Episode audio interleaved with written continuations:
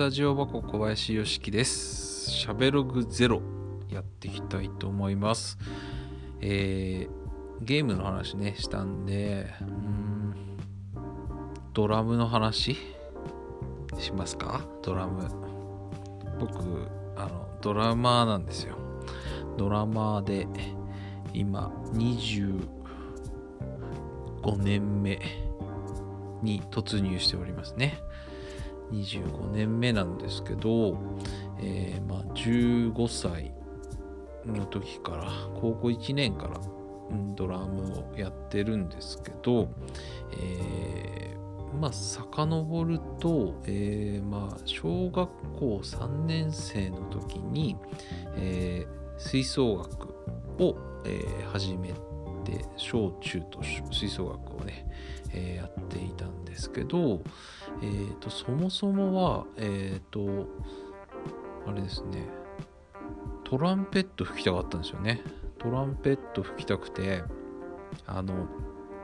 まあみんな皆さん見たことあると思うんですけどあの天空の城ラピュタのねパズーが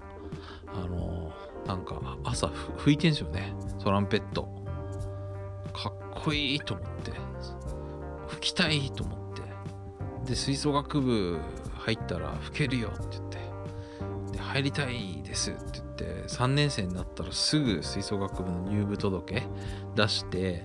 はい、入ったんですよ。トランペットやりたいですって言って。で入ったら、えー君はパーカッションだって言われて。あれ？と思って。あのパーカッションになっちゃいまして。トランペット吹きたいのにパーカッションになっちゃって。で一緒に入った同級生の友達がなぜかトランペットやってましたね。トランペットやりたいって言ってないのに。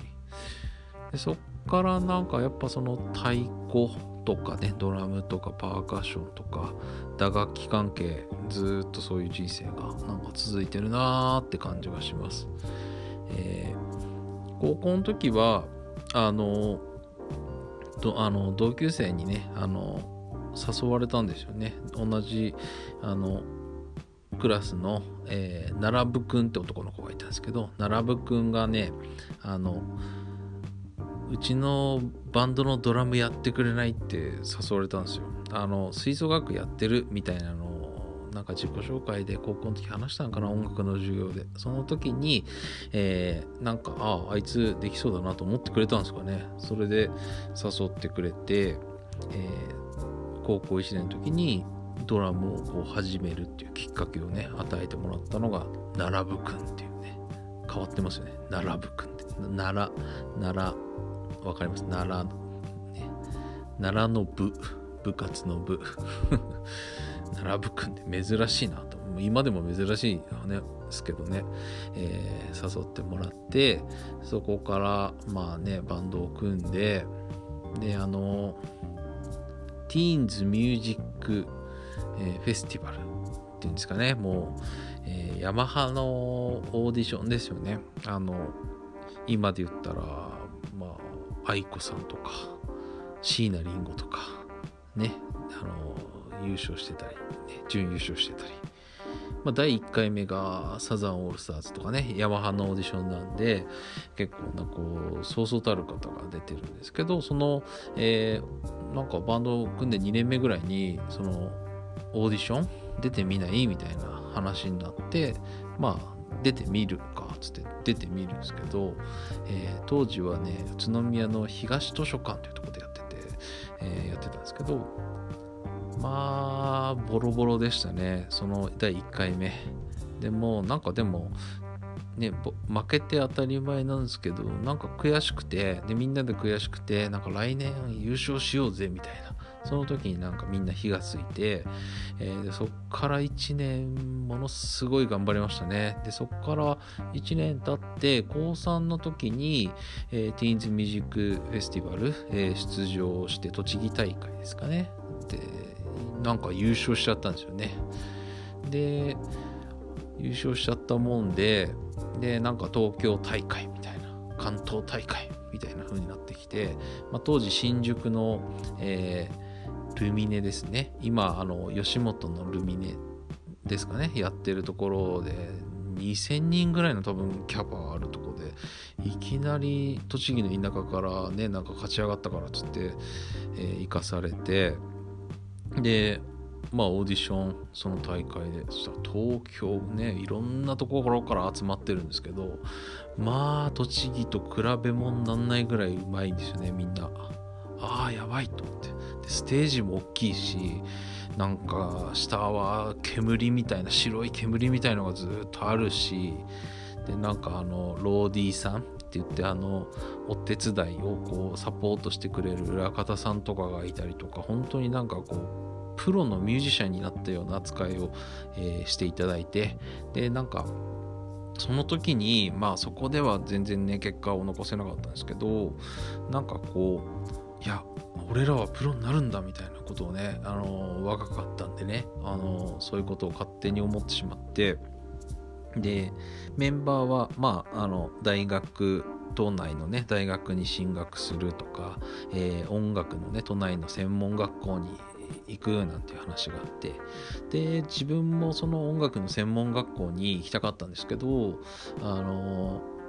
まあ親にね話した時に、うん、専門学校ぐらい行けみたいな話になったんですけどやっぱりその音楽の専門学校お金親に出してもらうのなーっていうのがあってなんかそういうプライドが当時あったんで自分で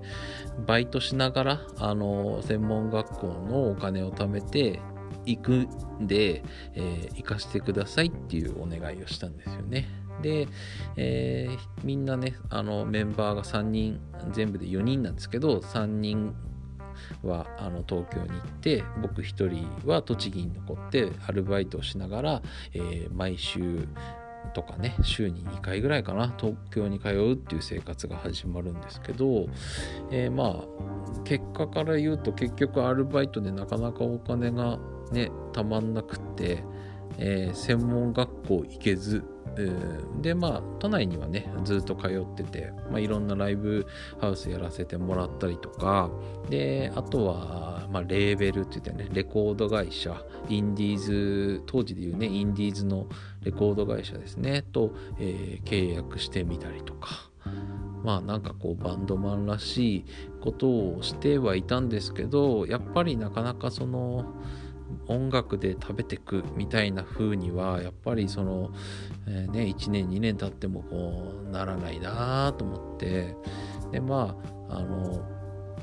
3年ぐらい今やってみても兆しが見えなかったらやめようかなと思ってて。でもう3年経ったらやめるって言ってなんかそう思っちゃったんですよね。で勝手にあのもう俺はやめるっって言っちゃったんですよ。そのバンドをね。でまあ実際後から思うともうちょっとやっといたらもうちょっといい結果がね出たのかもなと思ったんですけど、えー、やめてしまってそこからまあ地元で、まあ、遊びでというかねあのー、中学の同級生と組んでたバンドがあったんでそれを楽しくなんか趣味でやりながら就職しちゃおうかなっていう感じでえー、就職してで趣味でずっとバンド、えー、ドラムねやってたんですけど、えー、でそこでまあいろいろな経験をねまたそこでもさせてもらって、えヘブンズロックってね今で言ったらヘブンズロック。昔で言うと防具っていうんですけど防具宇都宮っつって、えそこでライブを出演をねお世話になってましてで、えー、まあいろんなバンドを組んではそこでやらせてもらってでまあレコーディングをねあのジェルムさんっていうね今なくなっちゃったんですけどねスタジオはなくなっちゃったんですけどあのそこでやらせてもらったりとか、えー、してましたねでなんかこうやっぱ音楽ずっと好きでスタジオを作りたいなっていう風に、まあ、なっていくんですけどまあドラムずっとねこうやってると本当にこう思うのは全然こう上手くなんないなっていうのがねあの皆さんもそうだと思うんですけどあの10年の壁というかね10年経つとあのなんか全然成長しないなとかあとまあ20年経つとねまたさらに全然成長しないなみたいなねっていうのがてうん10年の壁はなんとかねこう切り抜けたかなと思ったんですけどやっぱりその20年の壁は結構大きくて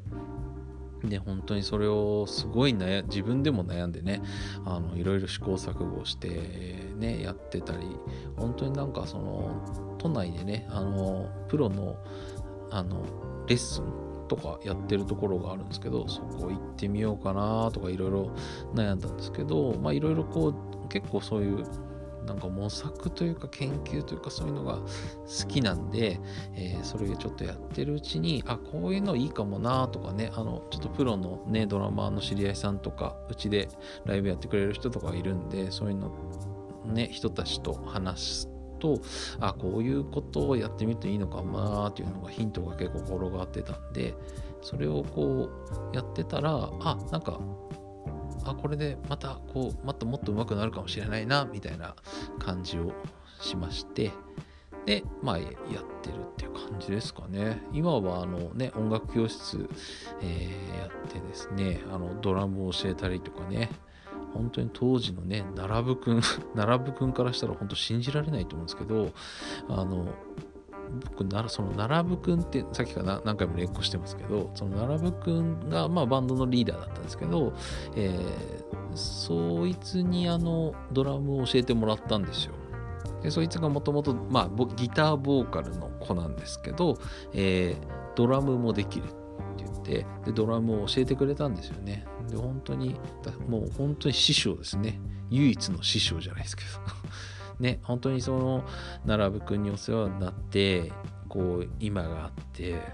でも彼はね今バンドをやってないですけどあの